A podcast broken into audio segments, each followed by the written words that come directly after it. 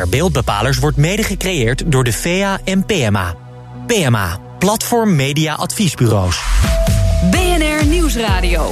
BNR Beeldbepalers. Diana Matroos. Welkom bij BNR Beeldbepalers, het enige radioprogramma waar het beeld centraal staat en waar we complexe communicatievraagstukken oplossen. In deze zomerperiode het beste van BNR Beeldbepalers met dit keer. Lotte Hille.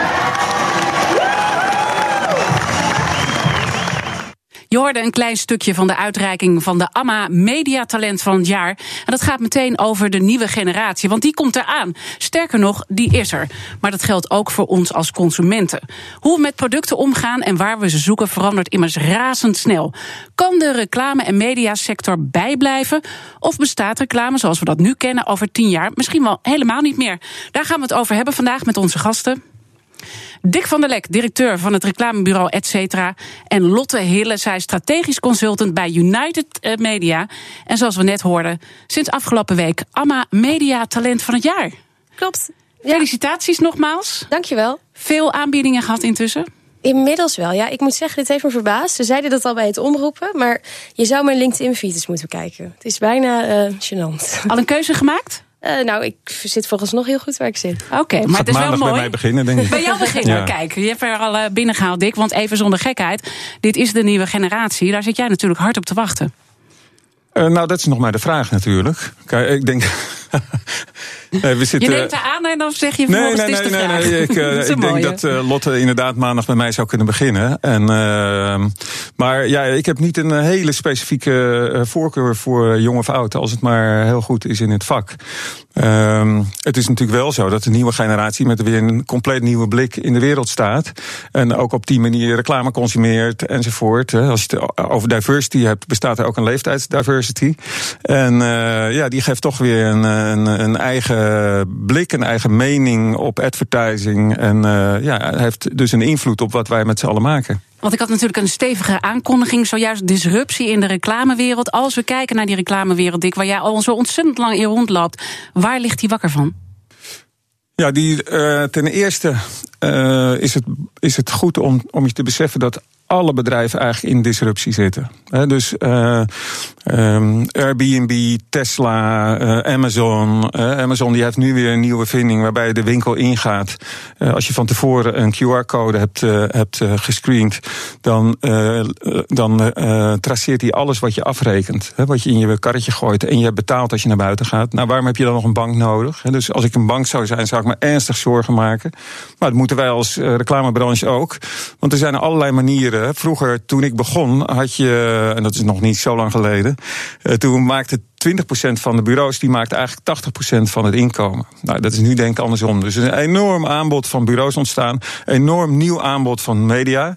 Uh, in de goede tijd voor mij dan waren wij eigenlijk monopolist. Hadden wij het monopolie op creativiteit, want die hadden de anderen niet. Een monopolie op massamedia, want die, dat waren er maar een paar. En daarmee konden we ons werk redelijk gemakkelijk doen. Achteraf gezien, toen vond ik het best moeilijk. maar het was, een wereld, uh, hè, als ik het even samenvat, waar gewoon het geld uh, nou, met bakken naar binnen kwam. Er waren een aantal bureaus, reclamebureaus, die de dienst uitmaakten. En het was eigenlijk best een goede wereld als je er nu op terugkijkt. En dat is nu totaal ja. anders. Als je kijkt bijvoorbeeld met budgetten online, dat 80% al bij Google en Facebook ligt. Ja, die hebben de hele online advertisingmarkt, uh, dat weet Lotte meer van dan ik, maar die hebben die hele markt gedomineerd. Ja, want misschien tijd. mooi om dan inderdaad Lotte erbij te halen. Jij bent dus die nieuwe generatie. We gaan het later nog eventjes hebben waarom je die onderscheiding hebt gekregen. Maar als je nou eens eventjes naar die reclamewereld kijkt, hè, er is een disruptie gaande. Zie jij dat ook? Ja, ja, nou dan is het even goed om te zeggen, denk ik, dat, uh, dat wij bij een ander soort bedrijf werken. Ik werk bij een mediabedrijf, jij werkt bij een reclamebureau. En ik denk ook dat wij er iets anders in staan. Waar ik heel graag zie dat reclame en media wat dichter bij elkaar komen. Proef ik dat jij het niet erg vindt als dat een beetje bij elkaar vandaan blijft? Nee, nee hoor, dat, uh, dat heb ik niet gezegd. Oké. Okay. Okay. nou, ja, dat, nou, maar dat geeft ja. iets aan. Misschien Dick uh, persoonlijk niet. Of, of heb je iets gehoord wat Dick heeft gezegd... Nou, waardoor je denkt van hij wil die werelden gescheiden houden? Nou ja, kijk, dat nu niet per se. Maar wat ik wel geloof is dat uh, wij als consumenten... heel erg gefragmenteerd raken. En dat we daardoor uh, heel veel verschillende soorten mediumtypen gaan gebruiken. En dat ik daardoor denk dat het heel belangrijk is om samen te werken met verschillende partijen. Om zo tot, tot een tot een vervolg te komen. Oké, die samenwerking zeg je is heel erg belangrijk. Hè? Want Dick zit meer aan, voor de luisteraars aan het spectrum waar de reclames uh, worden gemaakt. En jij zit bij de mediabureaus waar bepaalde uh, zaken worden ingekocht. Ja, en daarin klopt. zeg je, er zou meer samengewerkt moeten worden tussen de reclamebureaus en de mediabureaus. Kan je een voorbeeld geven? Ja, zeker. Um, wij maken heel veel gebruik van. We doen heel veel onderzoek. We hebben heel veel data in huis. En op basis van die data kan je goed bekijken wat er nou precies speelt bij consumenten. Om zo echt een betekenisvolle rol in hun leven te gaan vervullen. En ik denk dat als wij samenwerken, als media en reclame, dat we precies de vinger kunnen leggen op datgene waar een consument echt behoefte aan heeft. Dus die data, dat weten we natuurlijk allemaal, dat wordt steeds belangrijker. En daarvan zeg je, daar zouden de reclamebureaus meer onze kant op moeten komen. Gebeurt dat nu niet? Uh, nou, dat zou beter kunnen. Of het ja. zou nog meer kunnen. En ik denk dat het ik denk aan het. Okay. Heel veel reclamebureau. Kijk, data is natuurlijk een. Uh, daar zit een heel aura omheen van nerds en van uh, enorm beta-eiland.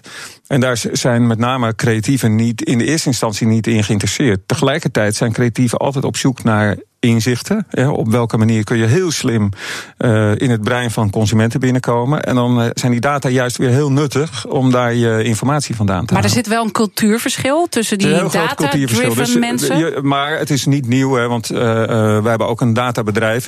Dus wij voorzien die informatie eigenlijk op een andere manier. Maar je hebt wel gelijk data en creativiteit. Als je die samenbrengt, dan heb je, kun je een explosie van effectiviteit creëren. Ja, want we hebben het niet specifiek nu per se over jouw bureau. Maar als je gewoon kijkt naar de reclamewereld. In elke wereld waar je een disruptie hebt, dan zie je vaak dat de oogkleppen opgaan. Ja. Kan je eens omschrijven wat nou, je kijk, ziet? De, daarin? wat het probleem van uh, transformatie en van disruptie altijd is, is dat de, uh, de, de gevestigde orde heel lang in denial blijft zitten.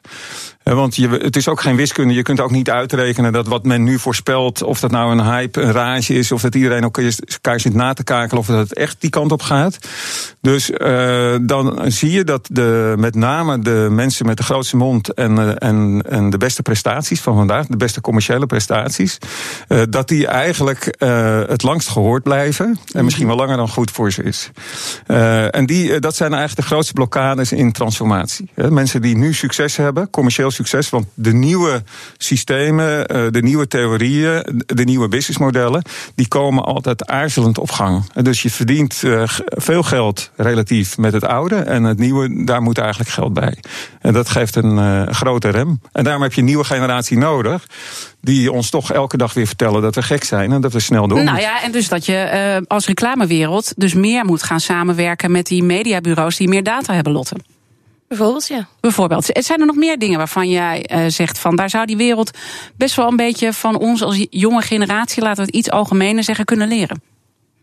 Uh, nou ja, misschien is het uh, ons mediumgebruik. Ik, je zegt wel, of men zegt wel eens dat jonge mensen wat sneller nieuwe technologieën uh, aanmeten.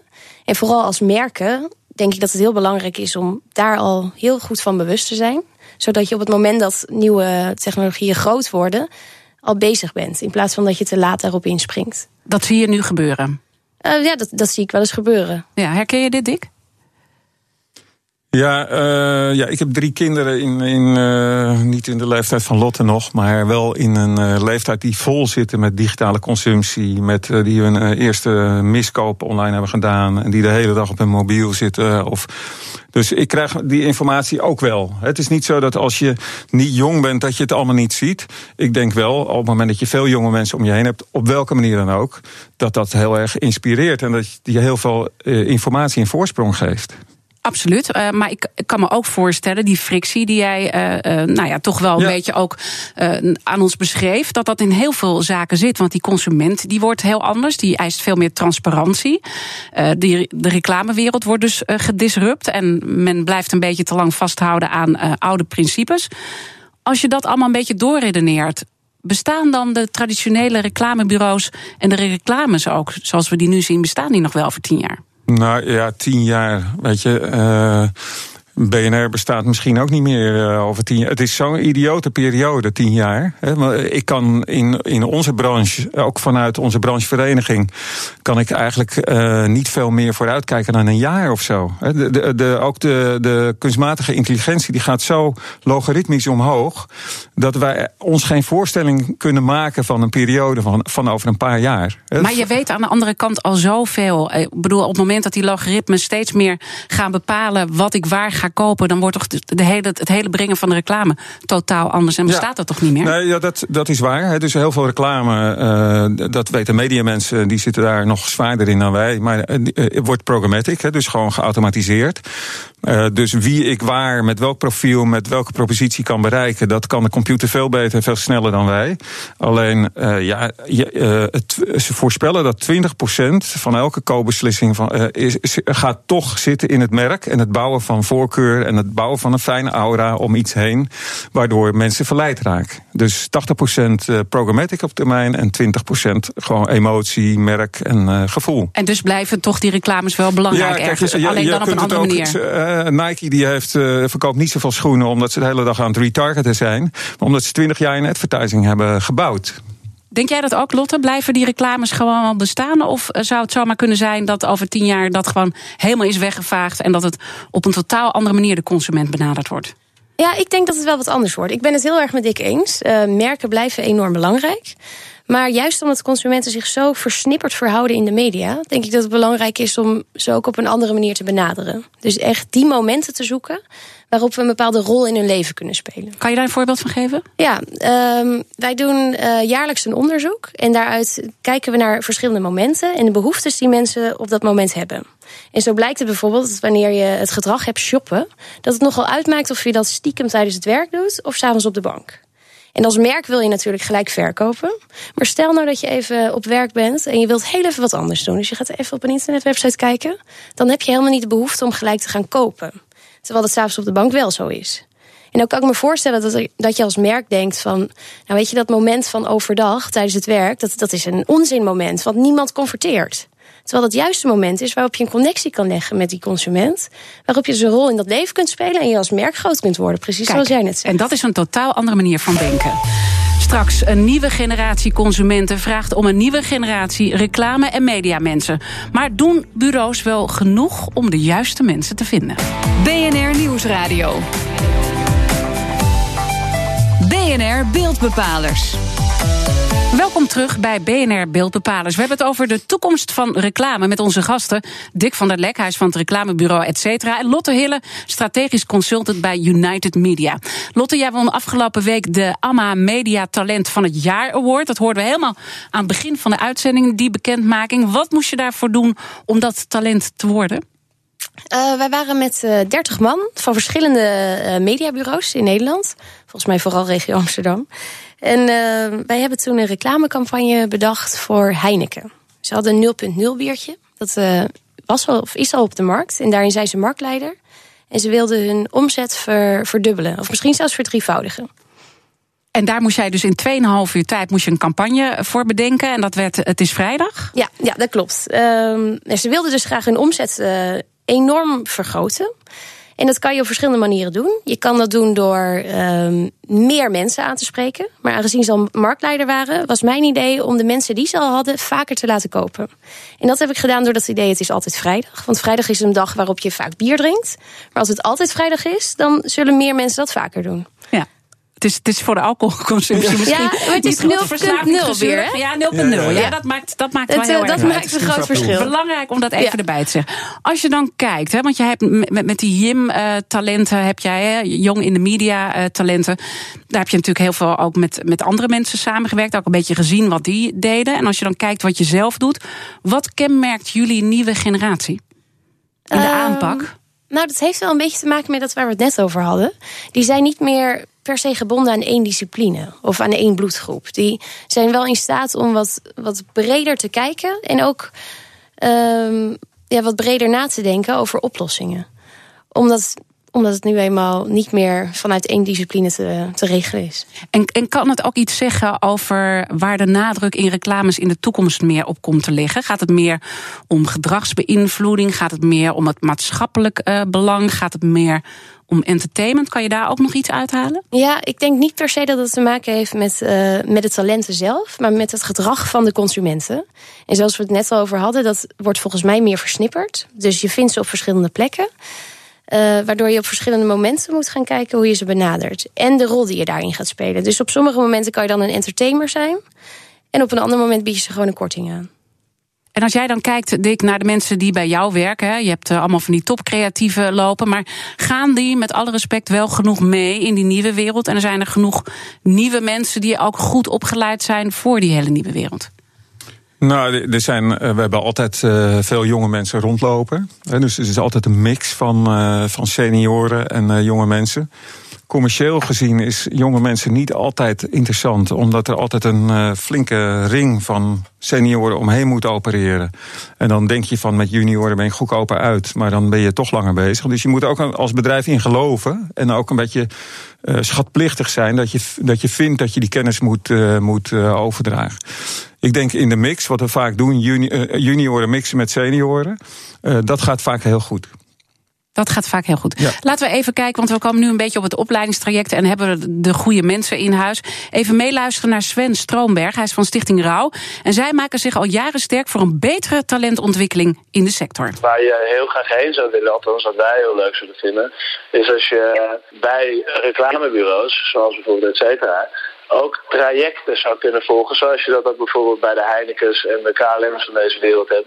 Dan wordt het echt een investering van een bureau Anders dan dat er nog naast het werken eventjes nog een cursus gevolgd moet worden. Het zou wel leuk zijn dat ik uh, nou ja, kan aangeven hoe hij denkt dat reclamebureaus zelf daar nog meer aan kunnen doen. Ja, Dick, je bent het wel een beetje van ons gewend. We dagen je een beetje uit ja, natuurlijk. Altijd een verrassing hier. altijd een verrassing. Maar, nee, nee, ik vind maar wel het terechte vraag, denk ik. Ik vind het een, een goede vraag. En uh, ja, uh, we hebben natuurlijk een hele diepe crisis achter de rug. En in tijden van crisis, ongeacht de branche, wordt er weinig geïnvesteerd in de toekomst. Is het allemaal het moment nu. En is er dus ook veel te weinig geïnvesteerd in, uh, in jonge mensen. Overigens, heel belangrijk, ook in oudere mensen. Want het tekort, kijk, Lotte die, die is digitaal geboren. Die, daar heb je minder werk aan om die op te leiden, bij wijze van spreken. Maar mensen van een, een gemiddelde leeftijd, ja, die hebben het idee dat ze al misschien 10, 20 of soms, zoals ik, 30 jaar meegaan. En voelen ons een, een hele Piet. Maar ja, die, die houdbaarheid van die kennis en ervaring is natuurlijk heel beperkt. Dus eigenlijk moet iedereen back to school. Ik heb een stukje geschreven dat heet van Mulovac naar Rocket Science. Dat is wat er aan de hand is in onze markt. Het is zo technisch aan het worden. En er is, zijn zoveel nieuwe skills nodig. Die deels door jonge mensen kunnen ingevuld worden. Maar de oude generatie hebben er ook voor nodig. En als je dat dan allemaal beschouwt, dan is zijn vraag eigenlijk: zouden die bureaus, hè, dus niet zozeer jouw bureau, leertraject. meer leertrajecten ook ja. in huis moeten doen? Want nu ja, moeten ze het vaak buiten de deur zoeken. Ja, ik denk, we investeren natuurlijk ook als brancheorganisatie wel in opleidingen buiten de deur. Maar uh, het is niet zo dat we niet, niets doen. Hè. We hebben eigenlijk op elke afdeling wel stagiaires. Ik neem uh, persoonlijk ook met enige regelmaat mensen onder mijn hoede. Ook mensen van buiten. Uh, dus we doen echt wel dingen. Maar ik ben het wel met Rauw eens. Het zou heel mooi zijn als er een soort standaard leertraject kwam. En dan moeten de opleidingen wel voor ingericht zijn. Dat mensen niet twee maanden bij ons komen. Want je leert het niet in twee maanden. Dan moet je gewoon een half jaar intensief met iemand mee kunnen lopen. Ja, want uiteindelijk is die specialisatie gewoon ook heel erg belangrijk. Dat je met dat data-driven, wat uh, Lotte aanhaalt, dat combineert met die creatieve kennis die er al heel ja. lang rondloopt in de wereld. Ja. Wat zou voor jou belangrijk zijn, of voor jouw generatie als het gaat om opleidingen? Want er wordt aan alle kanten aan je getrokken. Hè? Nu ja. ook dat je die uh, AMA Award hebt gewonnen. Um, nou, ik denk dat het goed is als bureaus zich er zelf van bewust zijn dat die talenten dus inderdaad weggetrokken worden. En dat ze door dat Google en Facebook ook, hè? Ja, ook. Ja. Maar eigenlijk door, door verschillende bedrijven. Um, en dat, dat zij zich ervan bewust moeten zijn dat ze wanneer ze zelf een opleidingstraject bieden. En dat kan inderdaad een training zijn of een cursus of een goede, een goede mentor. Die, die heb ik. Ik moet zeggen dat ik daar heel erg blij mee ben. Um, dan, word je, dan blijf je wel waar je zit. Omdat je dan doorhebt dat, dat ze goed voor je zijn.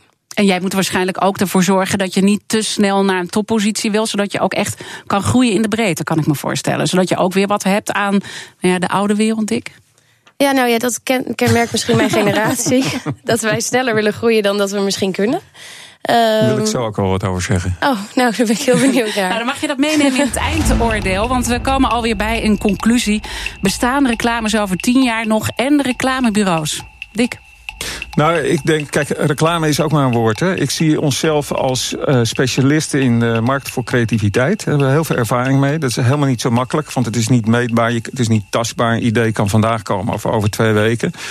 En wij hebben decennia ervaring met het eh, managen van creatieven... en het eh, creëren van een cultuur waar die mensen zich thuis voelen... en waar ze een hoge productiviteit krijgen.